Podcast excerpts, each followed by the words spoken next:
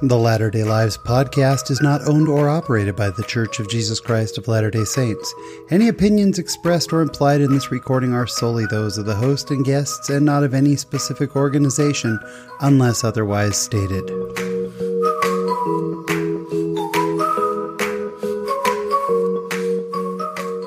Hello, friends. Welcome to another episode of the Latter day Lives podcast. My name is Sean Rapier. I am your host. What an incredible interview this week. Chantelle Squires is the director of the new film Jane and Emma, and holy cow, she is so impressive. I just loved my conversation with her.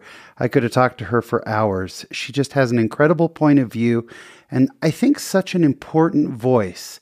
And I get the feeling we're going to be hearing a lot from her uh, in the coming years. She's just incredible.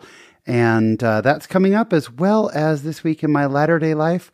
I'll tell you why I really believe that if a tree falls in the forest and there's no one around to hear it, that it does still make a noise. It's all coming up. So sit back, relax, and enjoy this week's conversation.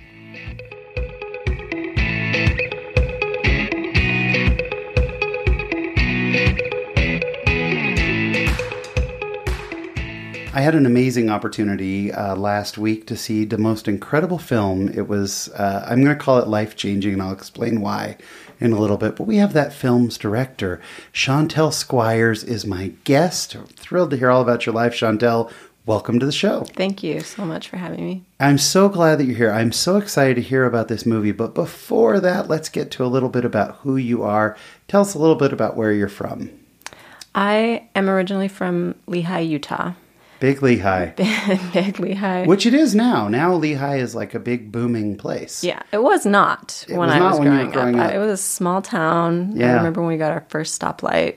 So, and we used to go walk across the street to the train tracks Yeah. and put pennies on the train tracks and hide behind the bushes and then wait for the train to squash the pennies and then we would go look for the pennies and leave once we felt the tracks vibrating. That was like That was the exciting thing in that Lehi. was the exciting thing. But Lehi also has an amazing film pedigree. What is Lehi known for in the world of film? Do you know it's funny? I really didn't know about it till college, but What? How did you not know because people this were like, "Did you up? ever watch Footloose?" And I was like, "No, we just we just went to the train tracks and squashed pennies. That's all we did. Yes, it is Footloose. Footloose was Yeah. filmed. Was it filmed? It was filmed largely in uh, in Lehi. In Lehi, the roller mills. Uh, Dave Nibley was on our show, and Dave was actually an extra in it. We Oh, had a really? whole conversation about that. funny. Yeah, it, that's a big deal. Yeah, Lehi Roller Mills and all that is right there. So Yeah, maybe so one you, day I'll you shoot grew up. Uh, you grew up a member of the church. I did. Yeah, yeah. I was born and raised a member of the church. Yeah, I went to BYU, and now I live in Salt Lake. So that is a very very Latter Day Saint story. yeah, well, Yeah, it's awesome. I there love we it. are.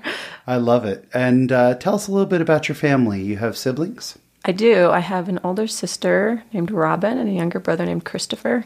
And then I have um, a mom, Virginia, and my dad, Merlin. They're wonderful. It's awesome. Yeah. And your mom? Where's your mom from? Uh, she's from Peru, Peru. actually. So Yeah. cool. So you had lots of culture growing up. I did. It was fun. That is fantastic. I uh, yeah, I would notice that my life was just a little different Yeah. than my friends. I'd go to their house and I'd be like, "Hmm, our home is slightly different," That's which is great. cool. I, I my mom is just the sweetest. That is so fantastic. So, did you know when you were young uh, that you wa- you wanted to be a filmmaker, or was this something that happened when you when you got older? Um, I didn't. I I don't think I had any idea that I wanted to be a filmmaker because we, my like, it's just not in our family. We don't talk about that kind of stuff. My dad is really into the arts, and he would hmm. take us to symphonies, and we would listen to music. Music was a huge thing. I grew up very musical. We we had a dance room in our home, and A dance room? Yeah, because that's you know the, there was the living room, and other people might call it the playroom, but we called it the dance room. Yeah. because that's where we would have dance parties, Oh, fun! Family dance parties. family dance parties. Oh, that is the coolest. Yeah. that is so cool. My So brother you grew up surrounded by the arts. Yeah, yeah, I did, and um, just appreciating it. Uh, Yeah. So, yeah, we we did. A, my brother, he's into the arts. He's a really talented singer and an actor, and so th- just kind of yeah, it's in our blood a little It's bit. in your DNA. Uh-huh. Yeah. so awesome. I think that that's so important that we raise our kids at least appreciating it. Yeah. I don't know how much talent we all have for it, but so, I'm so grateful for question is you you're you know you're a director, uh, and directors you know require taking initiative and everything else. Do you think that uh, being a middle child had anything to do with wanting that? I'm a middle child myself, and so I always kind of wonder if, as middle children, well, I'm one of four, so half of us were middle children, but you know, the oldest and the youngest kind of have a, a fixed role. Mm-hmm. You know, I, I always see middle children like claiming their sort of staking their claim. You know, Mm-hmm. do you think that had anything to do with you wanting to look for the arts or wanting to create your identity? Yeah, that's a really good question.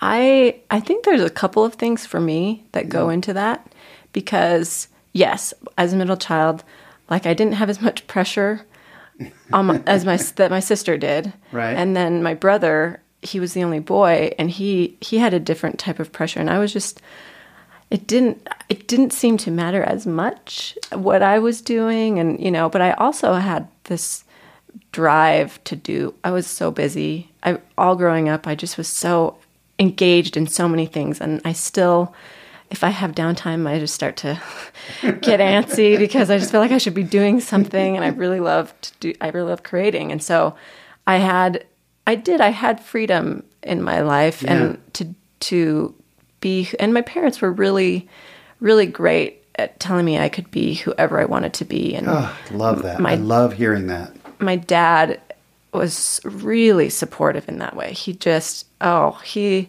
he's a really incredible man and has always enabled and empowered me to make my own choices. And Awesome. he's a brick mason and I laid brick with him growing up for two solid summers. I was ripped and I learned the value of having a good work ethic That's so cool. and understanding why that's important. And my mom, coming from Peru, she's an immigrant and she has this immigrant mentality. She worked her way through college, she taught herself English, and she gave me this motivation to just, you know, make the most of your life.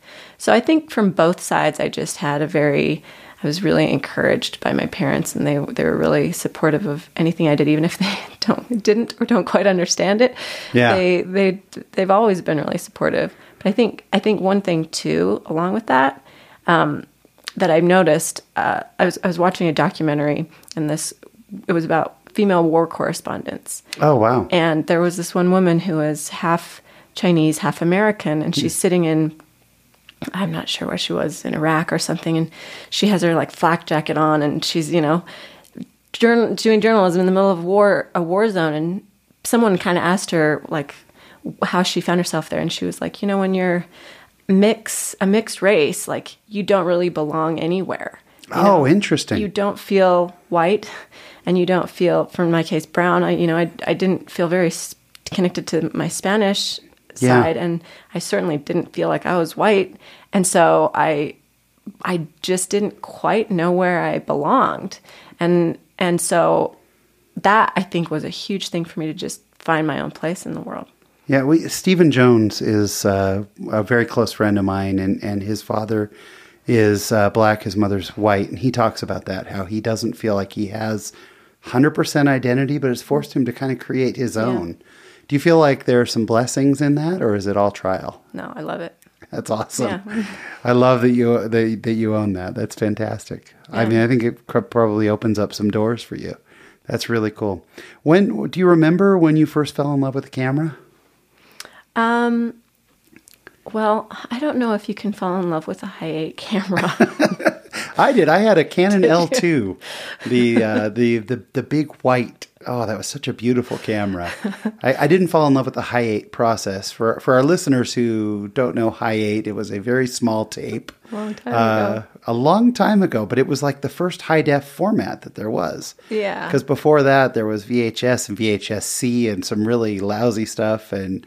But high eight was Yeah. like, wow, you know, you can make it digital too. Yeah, I did love the I loved filming and I loved Yeah. I would I would just always film when I was in high school, just always film things. But I, I will say that my love for editing actually probably was that was my first love. So I hmm. would film things, but to sit down and put it together and cut everything together and create and put the music and just like finish the product.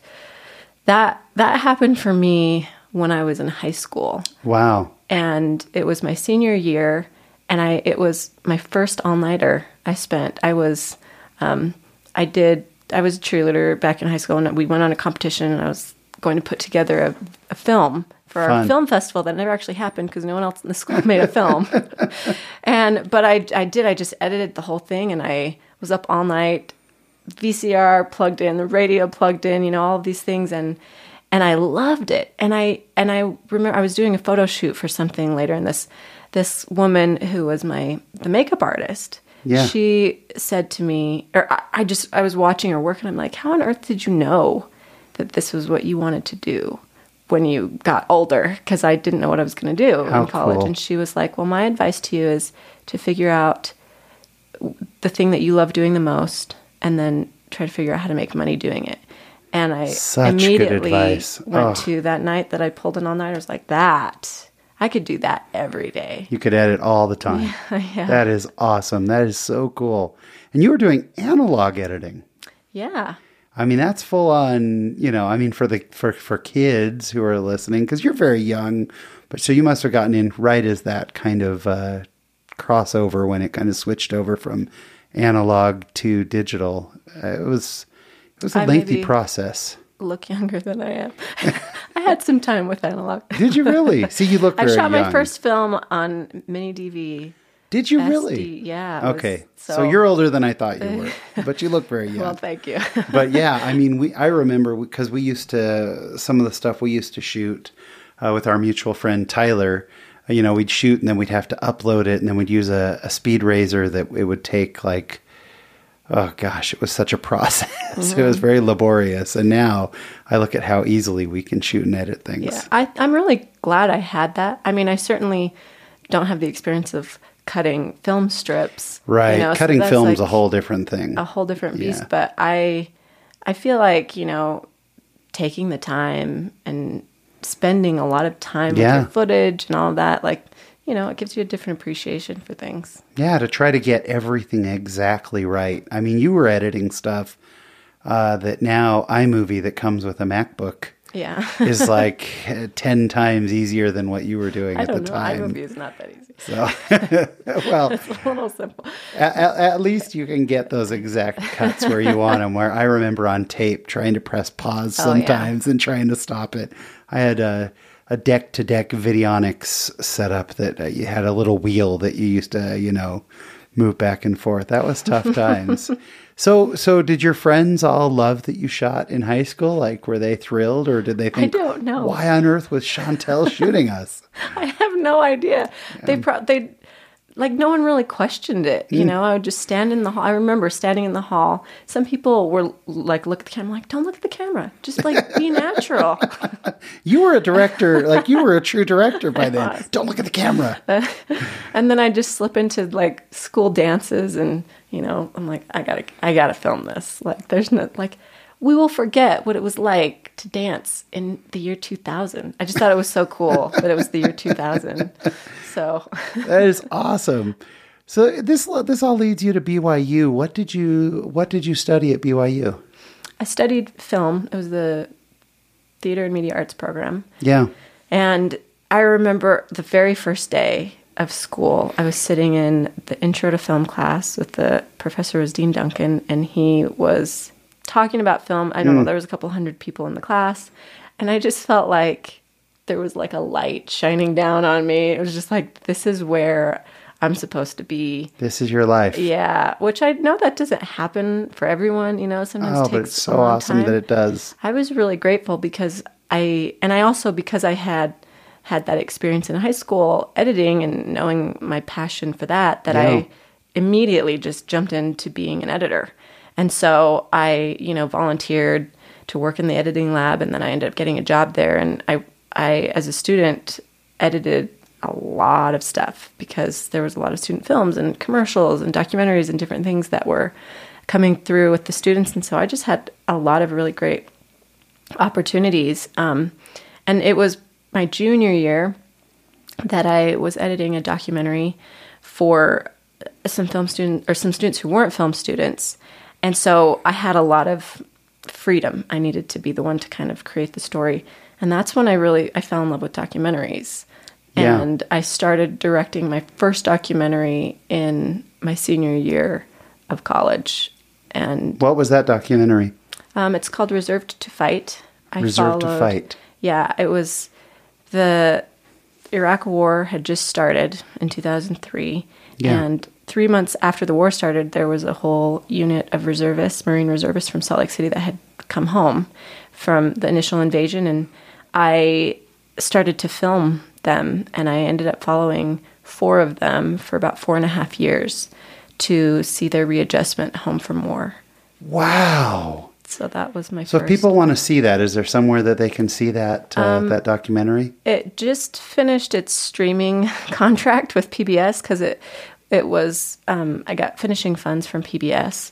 Oh And my so gosh, how awesome. Aired nationally and internationally for uh, five years, and then so it's not streaming right now online. But I have if you go on the, our website reservedtofight.com, Reserve reserve reserved to reserved fight. to fight.com. yeah.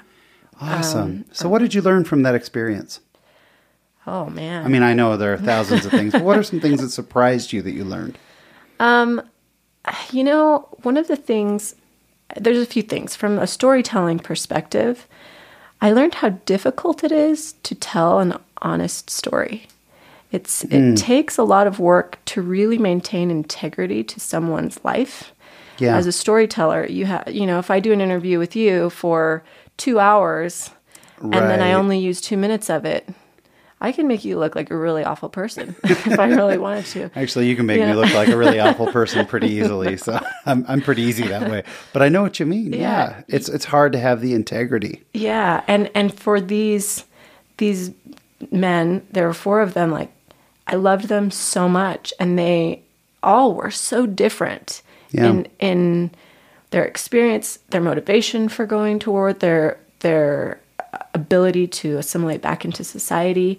And so just trying to really understand a person Yeah. like to their core. I I really learned a lot, and I learned a lot about um, empathizing with people and and trying to and understand, not judging. You know, Oh, like yeah. realizing what what people have gone through, and a lot of the times I think that we really forget to think about that, and we just judge a person for what they've said and don't realize, hey, this is their backstory. You Yeah. know, and and so I think for me, like I loved I, I love making documentaries. It's it's so wonderful to do that, but it also helped me get to a place in my storytelling where I I, I try to keep things focused on the human experience Yeah. versus like a political agenda or say a message that I want I believe needs to get out there. Yeah. It's for me it's like if I get to know you as a person and I get to learn to love you and care about you Yeah. and cry with you and feel for you, then I will be able to empathize with what it is that you have experienced. And for me, that's the best way to communicate something with people. So I think it was a really, really important time for me in terms of my storytelling. So I, I'm a documentary junkie. I mean, that's 90% of what I watch is documentary. Mm-hmm. I, I read nonfiction and I watch documentaries because I find it so much more compelling. But I sometimes I'll watch a documentary where halfway through I recognize a director's bias or a director's agenda and it ruins it for me. Mm-hmm. I mean, it's really, really, yeah, I kind of, it shuts me down. So the Yeah. fact that that you recognize that and look at the storytelling aspect of it is awesome. Was it hard to narrow four years with four people down to how long was the documentary? Yeah, it was. Well, our PBS version ended up being 56 minutes. Oh my gosh. So So, four years with four soldiers. 300 hours of footage. yeah, we edited for a year. It was intense. Oh my gosh. That must have been so frustrating at some It was hard. It was a lot of work, but I mean, I love. I yeah, I just love making movies so much. So it was the process was was really cool, and kind of to what you were saying, we were.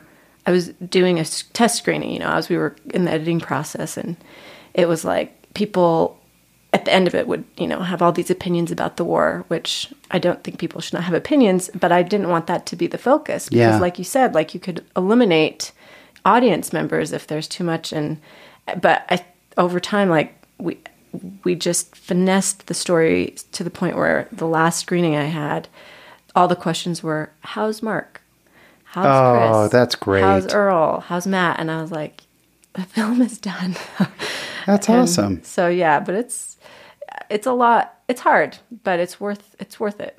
Some of my favorite documentaries are about subjects I could not possibly care less about, but I care about the people.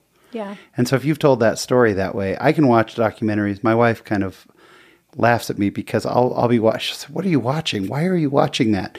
But if the people or the story is compelling, I can get wrapped up. Do you mm-hmm. do you have a favorite, not your own, but do you have a favorite documentary? Do you have one that you kind of always go back to mentally? Oh my gosh, or a few? that is a really good question. I cannot remember the name of this documentary, but it was about this guy who um, was a tour guide in New York. It's in black and white. It's an older film. I can't remember it. His Was that an Errol Morris film? This is where you get me. I Yeah, no, cannot that's remember these. okay. I I don't remember what, but I think it I saw that. been. Yeah, I think I saw been. that one. And and he's a he's an older tour guide, and he's like talking about how the glory days used to be. Yeah, I think I saw that he one. Was yeah, just like I, I Characters. love a character. Yeah. where you just like, man, that guy's so great, and he's just beautiful, a beautiful human being. yeah. You know, I, I I'm pretty sure I've seen that one. yeah, Yeah, I get wrapped up in it because when you find a truly great character in a documentary, it is so far beyond what someone can write. I mean, and we're going to talk about now making a historical film in a few minutes, uh, you know, where you're dealing with true characters as well. But that's just awesome. So, so you, so question for you. This has come up uh, with a few of our directors that we've interviewed, and they have very strong opinions. So I'll be interested to hear what you think. Uh, we've had directors who have said film school is the best, and if you want to get into film, go to film school. It's the greatest thing in the world. I've had two other directors who have very forcefully said, "Do not go to film school. Go work on, you know, volunteer or be a grip or whatever. Learn film on set.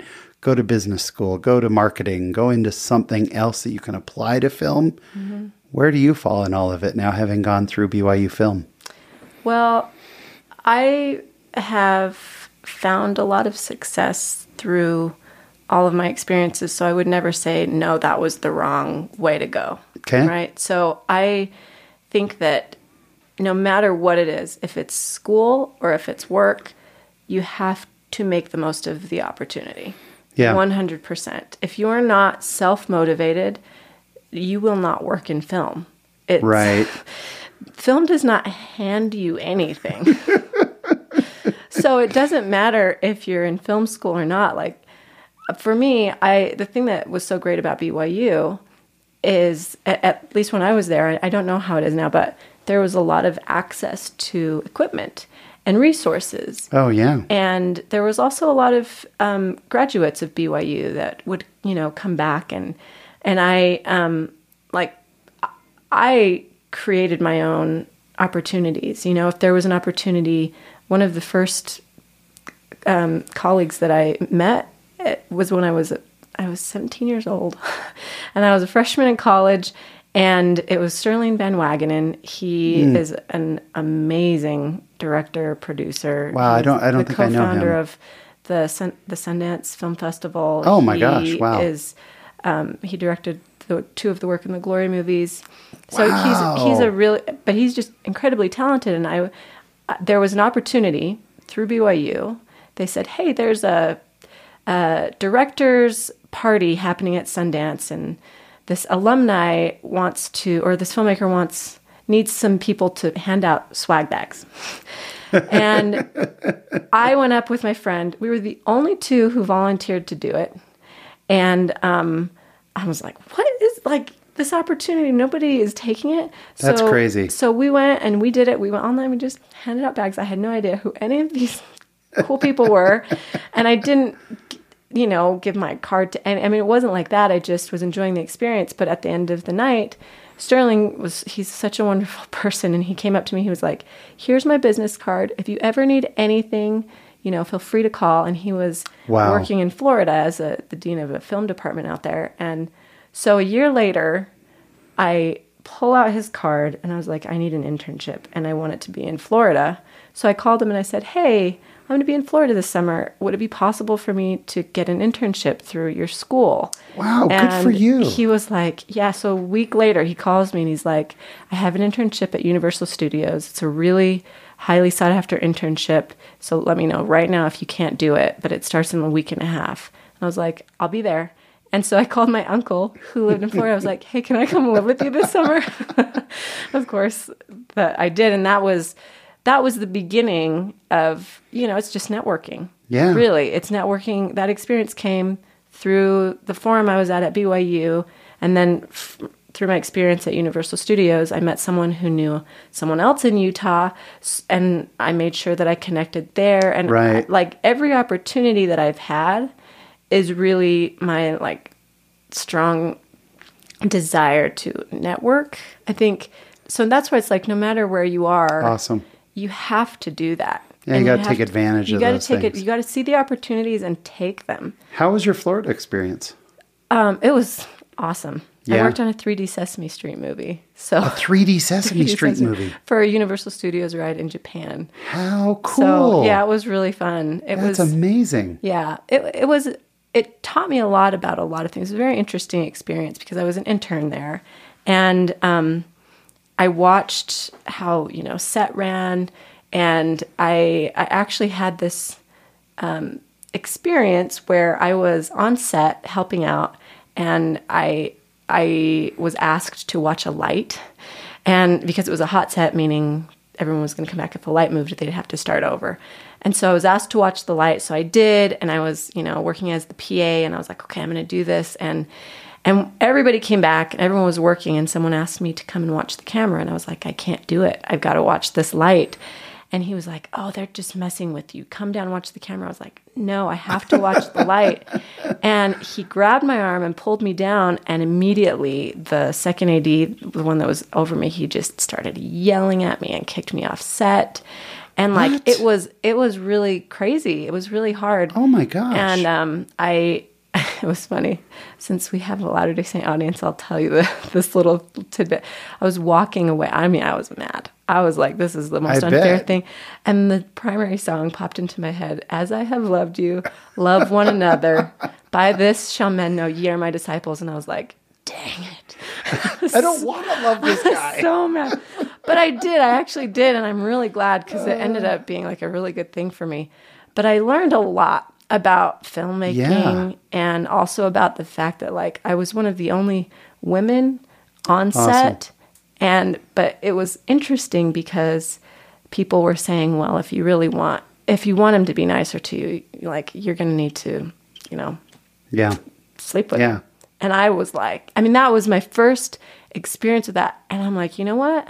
Never, Yeah. ever will I ever go down that path or try to get something that is you. not with my skill and talent. And like, I was just appalled that that was how the how things ran. And so it was really motivating for me. It was a And that's the darker motivator. side of, of filmmaking that unfortunately I've heard more stories like that than we care to. I think now it's a very positive thing that that is coming to light. Yeah, it is. Once you shed a light on something dark, then it goes away. Yeah. Hopefully. But I mean, that still happens. yeah. So, but so did you end up getting to go back on set or was Yeah. that was that the end well, of it? Well, the great thing was, I, I was still friends with the director and all the producers, and they their editor was in L.A. They were in Cal- or Florida, so they they just didn't have an edit. It wasn't, and I'm like, well, I'll edit it for you. So so you I- keep creating I- your own opportunities. yeah, and I edited the whole thing, and I was going into a meeting, and everyone, it was with all the directors, producer, and this guy that had kicked me off set. He's like, "Well, why does she get to go there?" And I'm like, "Cause she's she edited it for us," and it, like it was almost like a full circle. Like, see, this is how you do it. That's how you make it This is how you make it happen, and it yeah. So awesome. So That's fantastic. yeah, it was good. So then what was your big what would you consider your directorial debut? I guess other you, you had your documentary that was really your directorial debut. Yeah. What was the first uh, the first non documentary that you directed? Um, well, really, it's Jane and Emma. Really? Okay. Yeah, I've done some music videos, but Yeah. you know, those are fun. Yeah, we And- talked about this a little bit before we started recording that we have a lot of mutual friends. Yeah. And you've done some stuff for some Latter day Saint artists? Yeah. Like Nik Day? Nik Day, Yeah. Hilary Weeks, and Oh, okay. Nathan Pacheco, Wow, cool and stuff. Callie Reed. What do you love about directing music videos? Oh, they're so fun. Yeah. I love music. Like I said, growing up, we were very musical. Yeah. I was in a bluegrass band at one point in my life. What did, it was were for you a fun. singer? I, I played the banjo and I sang. Not very many people saw us, and that's okay. That's it, it was awesome. fun. I loved it. So you know, That's just great. kind of I ha- I know enough about music to be a pain in the butt sometimes, you know, because I have enough opinions about it. But also just to be able to, you know, tell a story with music. Uh, yeah, I, I love I love it. So Yeah. so those have been really great, really really good opportunities, and it, those happened right at the time that I was like working on developing Jane and Emma. But really, Jane and Emma is my first. That is Um, a- amazing to me because Jane and Emma is so good. So we're going to dive in. I've been kind of holding it back, dying to talk about Jane and Emma, and this is the film I alluded to at the beginning. Jane and Emma, which, by the way, uh, from the time that this podcast is premiering, uh, Jane and Emma is opening this weekend. So I got to see a little bit of a sneak preview, which was really awesome. And uh, tell us how this whole project got started. How did Jane and Emma come to be? Well, so, and I'll tell you like the deep stuff for me too. Please. because um, so I I had been doing my documentaries. I had a company. We did it for about ten years, and at the end, I worked with Arthur Van Wagenen, who now works with um, Excel Entertainment and Deseret Book. He was my business partner, and um, we ended up splitting off. And he went and worked there, and I had my second baby. So I have two children oh, awesome. and um, and then I was dealing with life, and I ended up getting divorced. And so I Rough time? I, it it was hard, for yeah. sure. That's not an easy one. No, and I, it really. Uh, I was talking to someone recently, and they said it's amazing what kind of beautiful things can come from a divorce. Yeah. And I, you know, it's that whole like you're going through what I call like the tunnel of thorns, Yeah. where anywhere you go, you feel like you're going to bleed, and the only way out is for the Savior to carry you out of it. And having that experience for me, like it just changed everything for me. And um, so I, when I jumped back into film, like after my divorce, I called Arthur up and I was like, "Hey, can we go to lunch?" I, you know, because I hadn't worked for three years in film, and I didn't know if I would ever get back into it. And, um, but I, yeah, I, I needed to put food on the table for my children. I mean, that was really the motivating thing. I was Yeah. like, I need to start working again. And we had this really great conversation about the stories that people need to be telling right now and the stories that need to people need to be hearing right now and i think because i just had so much and i had just learned so much about my own beliefs about god about my relationship with the savior things that like i think prior to that experience i you know I had, you have this box and like Right. you move along and a plus b equals c and life is you know like we all try so hard and to have all of that just like shatter and have to like make sense of it again i had i just had so much inside of me to tell. I, I and i i i didn't know exactly how to do hmm. that. But one of the things he said he was like i think we need to be making a film by women for women about women. Great. and and he was like you know would you like do you feel like you would want to direct something? And I, and I thought about it and i because i had edited other feature films prior to doing documentaries um, and and i was like i remember when i was editing the films i would be like oh man I need this. I need, you know, these pieces. If only I had been on set and I could have gotten the things that I need to make this scene work better.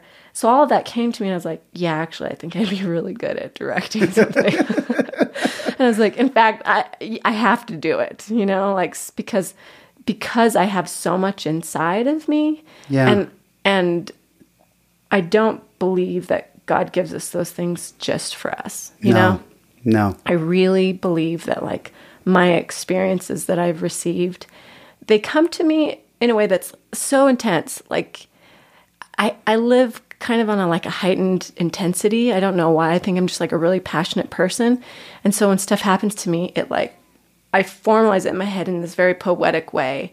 And so I can I visually see things. And so all of those experiences and everything I learned I don't know, it's just like all these stories and all of these things like just wanting Yeah. to come out. And so that was really what um, started the whole process and and just my desire to make a film. And we so we started looking for stories um, to tell and and you know one of our first thoughts was let's make something about polygamy. I mean really like I I tackling difficult topics. Yeah. You know, like being able to do that. And we, ulti- we eventually turned, said, let's talk about race. And um, we were talking with some people that he works with, and they were like, let's, you know, what about Jane Manning James? And so then. Were we you ended up- familiar with that story before? No, I I wasn't. was not at all either. You know that I feel terrible. Like I felt terrible. Like when as I'm watching it, I'm uh, my first thought was, how did I not know this story? Yeah. Tell us, but let's take one step back and let's let's let's tell our listeners who who Jane when we say uh, Jane and Emma. Who who are Jane and Emma? Yeah, so it's Jane Manning James, and she was one of the first African American members of the church. She lived with Yeah. Emma Smith, so it's Emma Smith in the film. And Joseph, um, she lived with them in the mansion home and worked in the mansion house uh, in 1844. Yeah. And she lived with them for nine months, I think it was, before Joseph was killed. And and even before she got there, she was a free woman. Her family were She was- free. She was born free. But this was in the time of intense, intense racism, Yes. and and so she lived with them. And you tell their story in such an amazing way. You're going to hear me fanboy like crazy about this film. I, uh, I I can be critical of film, and I'm not on this one. Everything about it is amazing. It's a fantastic film. If you, we'll talk a little bit uh, about where it's going to be playing. Go see it. Go see this movie. I've already told about 30 different people I know to go see this movie because it will change your life and it'll change the way you understand Emma and the way you look at race and polygamy and all kinds of issues because you tackle a little bit of everything in it. And it's so phenomenal. Um, but in any case, so so how did it come to be that this was the story that you chose then? Yeah. So one of the first the people that we went to talk to was um, Tamu Smith and Zandra Vranes, Oh yeah, and maybe people are familiar with them. the as- Sisters in Zion. Mm-hmm. yeah. And who are so funny and so. I follow them. I don't know them. I've never met them. I follow them Oh. on social media, and they are so fantastic. yeah, and they spent a lot of time in their life as African American Mormon or members Yeah. of the Church Latter-day- we're all getting used to it. We're all getting used to it. they you know they really jane was an uh, icon for them and someone that they loved and so so uh you know arthur asked tamu like if if you were to do this what would it what would the story be and she said well it's got to be about jane and emma and their their friendship. And and so we have an amazing writer melissa leilani larson. Yeah. and um, she and i had gone to school together. We'd worked together. I'd read some of her work where she's able to it's it's magical to me because you read a script that could potentially be really controversial. Yeah. and somehow she just is able to like do it in a very like objective way that's like just filled with love all over so all of a sudden you're just thinking about like huh you know and there, and it's not one side or the other like she's really good so so she was on true. on board It's all true what you're saying. Yeah. haven't seen the movie, I'll just tell you, it's so true what you're saying. Because I think some of our listeners might be thinking, oh, well, if you're touching on all these things, I don't know if it's a movie for me. It is. Trust me on this. Go see it. Because you do. You have a very light touch on all of these mm-hmm. things. And it's very human. Going back to what we talked about, about character driven. It's very human and very touching Yeah. and not controversial. There's nothing in it that I found remotely controversial. Yeah. You know, that, anyway, I keep interrupting you. Go on. No, well, and I think that's because it's true, right? Yeah. Like. Sometimes we're afraid of the truth. I'm just gonna say that right now. I really Yeah. believe that. Afraid of our own truths, you know. Mm. And I and I think that's one of the things that I learned in my own like trial of faith in my life Yeah. is that it's like, well, this is my truth. And if I'm afraid of that, and I can't talk about that, and I can't let this be okay, and I can't, Yeah. and and I can't let this be my life, and and love it, then like, what is my life going to look like? And I and I think that if we can't, if we cannot talk about Jane's trials and Emma's trials and their reality truthfully, then how can we be honest with ourselves? Mm. And I do think that that's actually a really big struggle for members of the church. I Yeah. found that in church, you know, sometimes I would just be freely talking about my trial and my journey and my and my doubts or my, you know, like when I was having doubts, this is where Christ came in and like people would come come to me after Sunday school. Thank you so much for sharing that. Like I just can't I can't like talk about those kinds of things and I'm like we have to.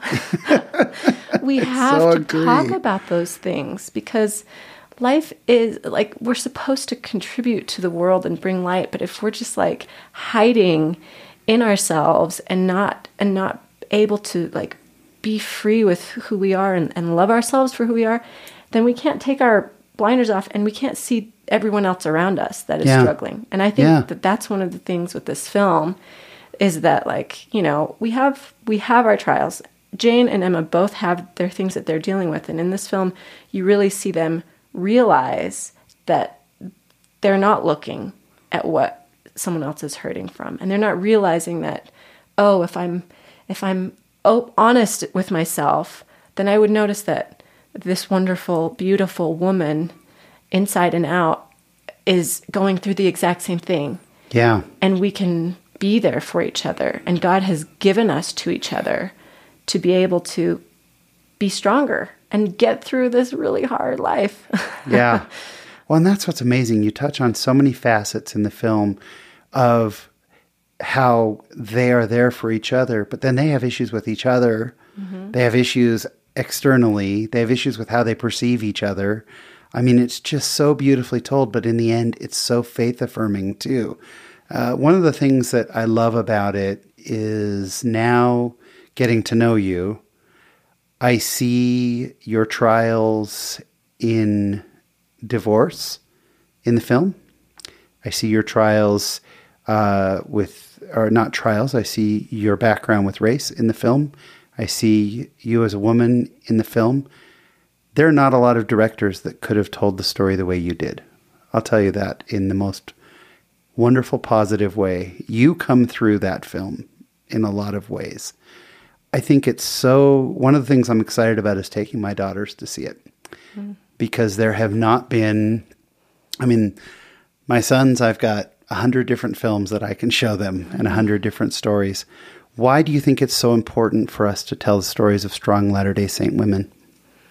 oh my gosh we've we have all day right Just a simple little question, right? oh i you know i love being a woman Yeah, I do. And I, I, as a woman, especially in the film industry where um, I will often be the only woman sitting at the table, yeah, a lot. This is like a really th- big thing, you know? And Right. there's, I think there's like 4% of directors are women.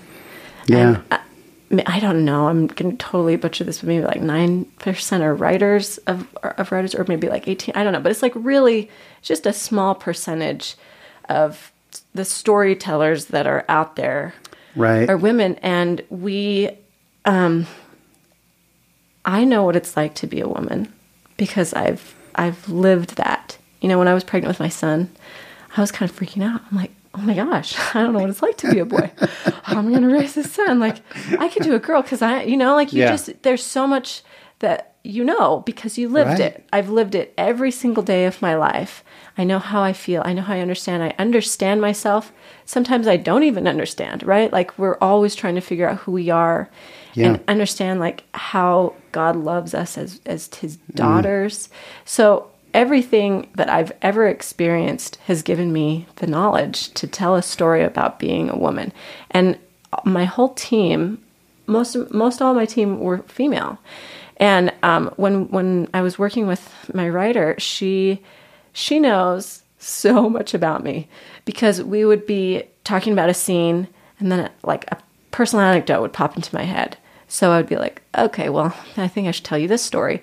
So I would just like, you know, talk about an experience I'd had and and talk about how I felt, right? Because I, I feel like if you can infuse actual human truths into the story, people will re- resonate, whether you're a man or a woman. If it's Yeah. if it's a truth, Right. then people will be able to connect to it. And so, I mean, yeah, I share so much about myself with her, and of course, she brings to the table, and our other producers bring to the table their experiences as well. But I just think that's the only the only way that we could have told this story mm. because you know it's a relationship between two women. Yeah.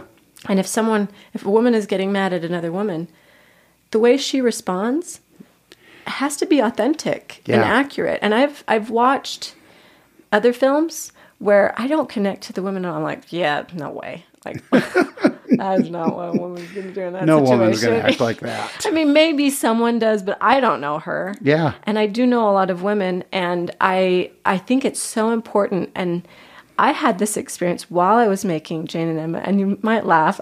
It's fine, but like I was watching Wonder Woman. It was in the theaters.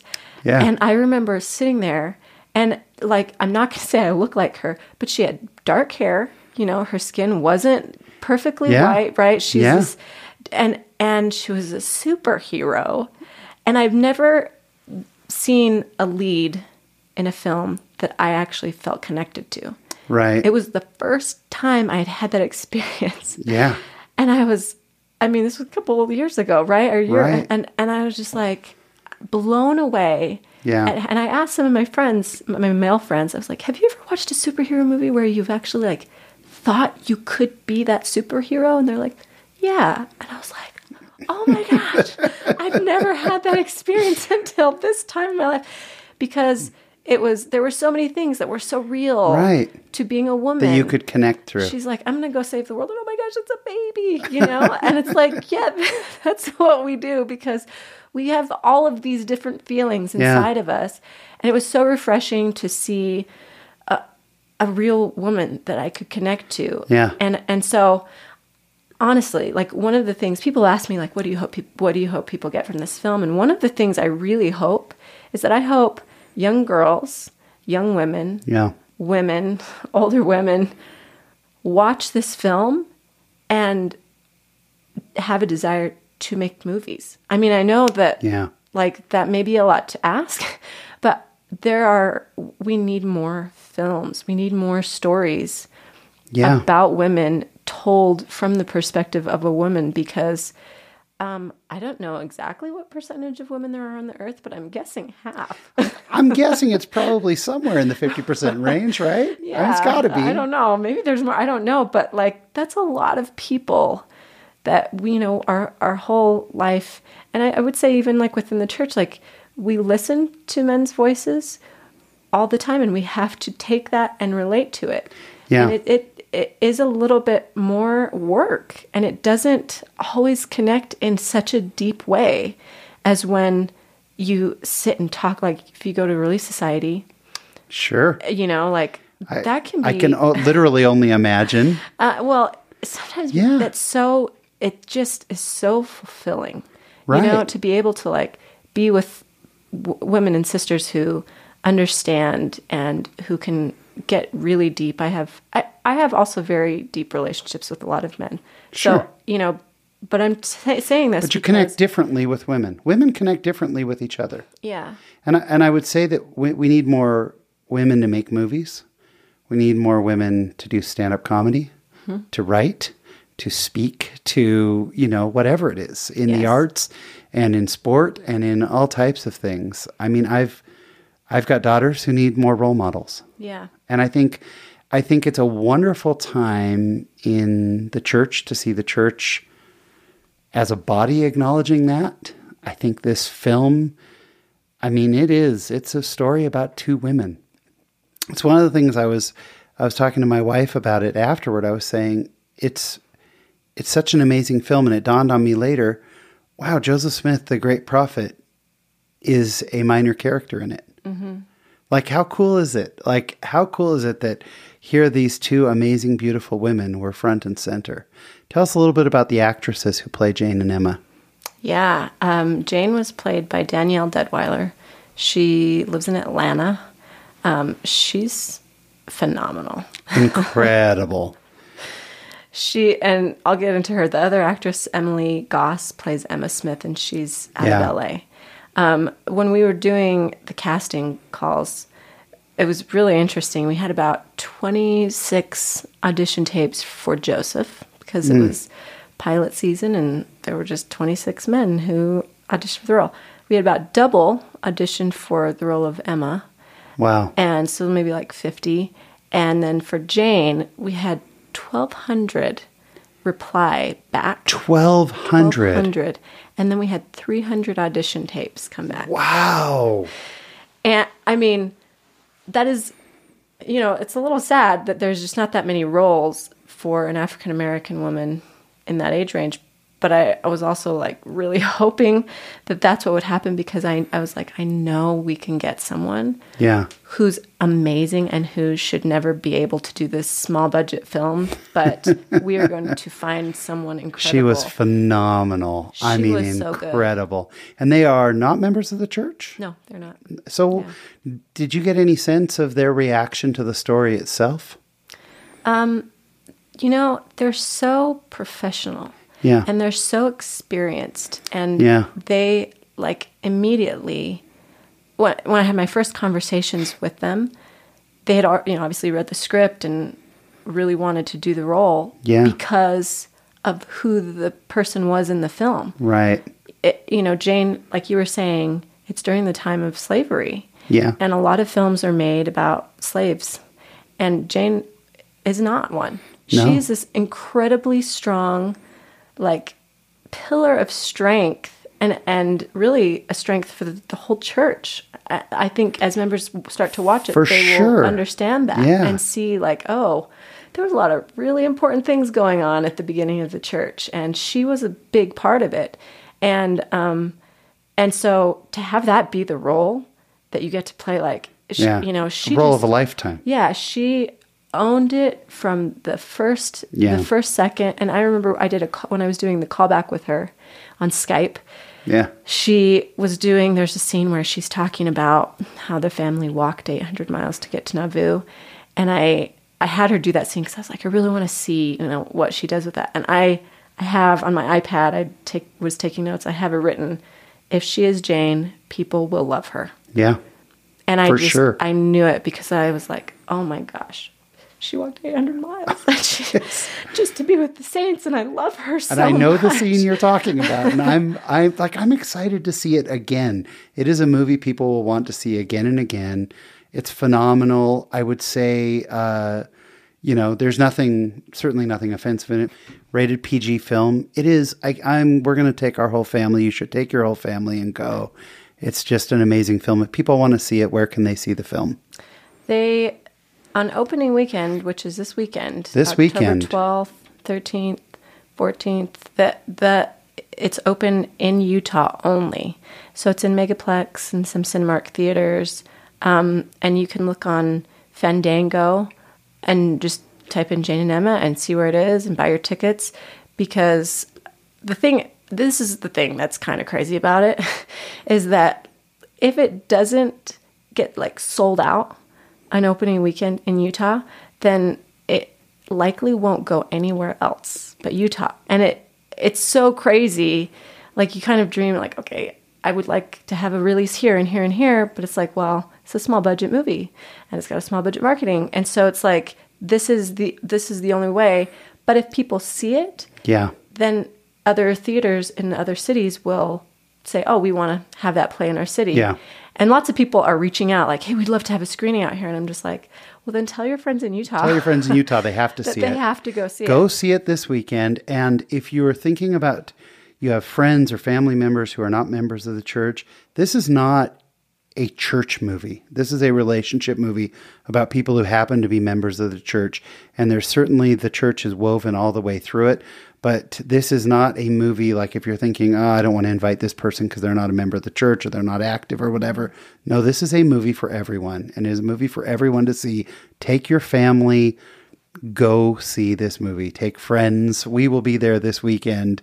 Uh, but yeah, you have to support it. I mean, because in order for more of these types of things to be made, uh, and what I love about it is it is just a great film. Forget everything else. Forget the spiritual messages. Forget everything else. To my listeners, please go see this movie and support it because it is absolutely awesome. And it's been so fantastic getting to know you. I appreciate it. I'm going to ask you. We'll we'll finish up with uh, the question that we ask all of our guests. You know, uh, when you say, "Do we have all day?" This is a simple little question. what does being a member of the church mean to you? Oh, yeah, that is a good question. Not a small one. No. Um, I really love Jesus Christ.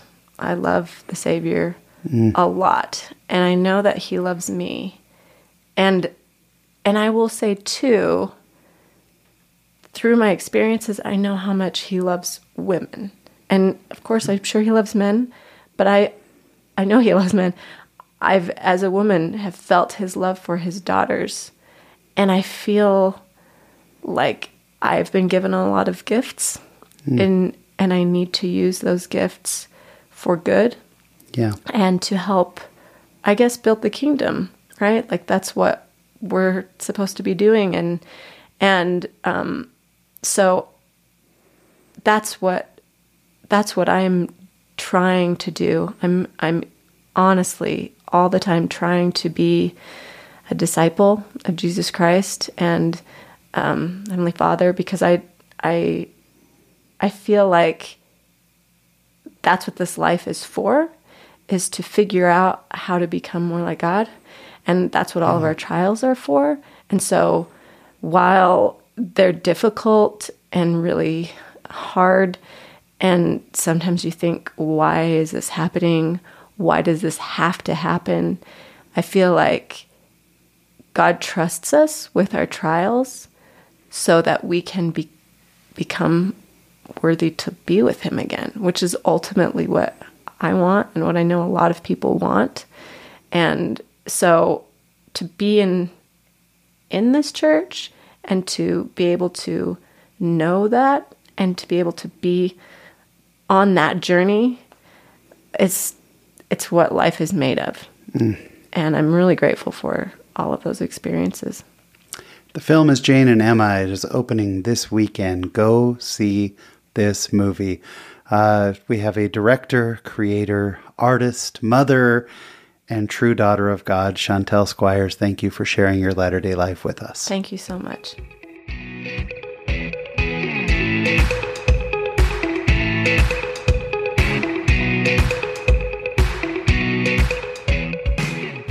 My thanks to Chantelle. She was just amazing. I just, I love that we have really powerful, strong uh, role models for our young women and for all of us. I mean, forget about just for women.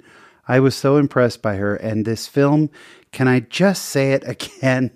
Please go see this movie. If you live in Utah, please go see the film, especially this weekend. Uh, like Chantelle was explaining, the way it works with independent film is that if a lot of people go see it here in Utah, then people in Arizona or California or uh, places where there are larger Latter day Saint communities, they'll start saying, okay, maybe people will see it here too. So please support this movie. You will not regret it. It's a fantastic film. Uh, this week in my latter day life, of course, what's on my mind? General Conference. It is awesome. And this General Conference was very different for me from any other one.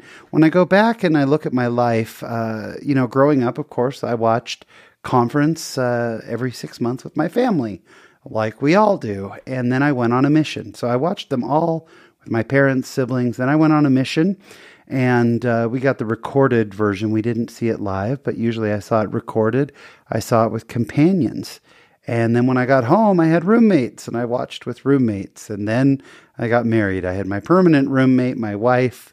And ever since then, I've watched with her, then our children, on and on. And I realized this weekend, I have never watched conference alone. Now, how did I realize that? Well, that's because this weekend that all changed. I had a very busy weekend lined up. In addition to conference, I had some interviews and some other things I needed to get done. My in laws uh, went up to uh, a lake to hang out for the weekend. And my wife, they invited her, and I encouraged her to go. So she went with our children and I was left here alone to watch conference. And in the Saturday afternoon session, as they were uh, asking us to, to, to sustain the prophet and all the apostles and all of the authorities, uh, I found myself sitting there by myself, raising my hand. And it was a, an incredibly spiritual moment for me. There's the old saying that uh, if a tree falls in the forest and there's no one around to hear it, does it make a noise? I would say that there I was sitting there by myself. There was no one around me. First time in my life that I can ever remember that I was by myself, sitting in my living room and raising my hand that yes, I sustain the prophet. Yes, I sustain the quorum of the 12 and my local authorities. And I thought all the way down to my bishop, my elders quorum president, all these people that I sustain them. And I thought, well, all that matters is that God sees, and then I see, and I have a chance to sp- to speak and and to be heard. And even if there was no one else around, that my arm being raised to sustain this men really mattered. It mattered to me, and it mattered to God. And what a blessing! And it got me thinking down the path of how many other things do I do when I'm by myself? You know, uh, is it all appropriate? The media that I consume, everything else, or do I have two standards? Because it was nice to have one standard, even with nobody else around. And it got me to thinking that maybe I should look at other aspects of my life and make sure that they're aligned, even when I'm by myself. But what a blessing it was. And yet, I don't know that I ever want to do it again. I love having my family around for for conference and uh, grateful for them. And that's what's happening this week in my latter day life. Uh, thank you so much for tuning in. Okay, my last plug, please please go see Jane and Emma. You will not regret it. And for those of you, especially you sisters, on a social media fast, if you want to watch the interview um, with Chantelle, uh, not only will I have it on Facebook, but I'll have it on YouTube. So you can go to YouTube. If you don't want to go to Facebook during the 10 day media fast, please go to YouTube and check it out. So until next week, when we have another fantastic show for you, please remember as always, that there is a great big beautiful world out there. So go be in it, just not of it. Thanks for listening.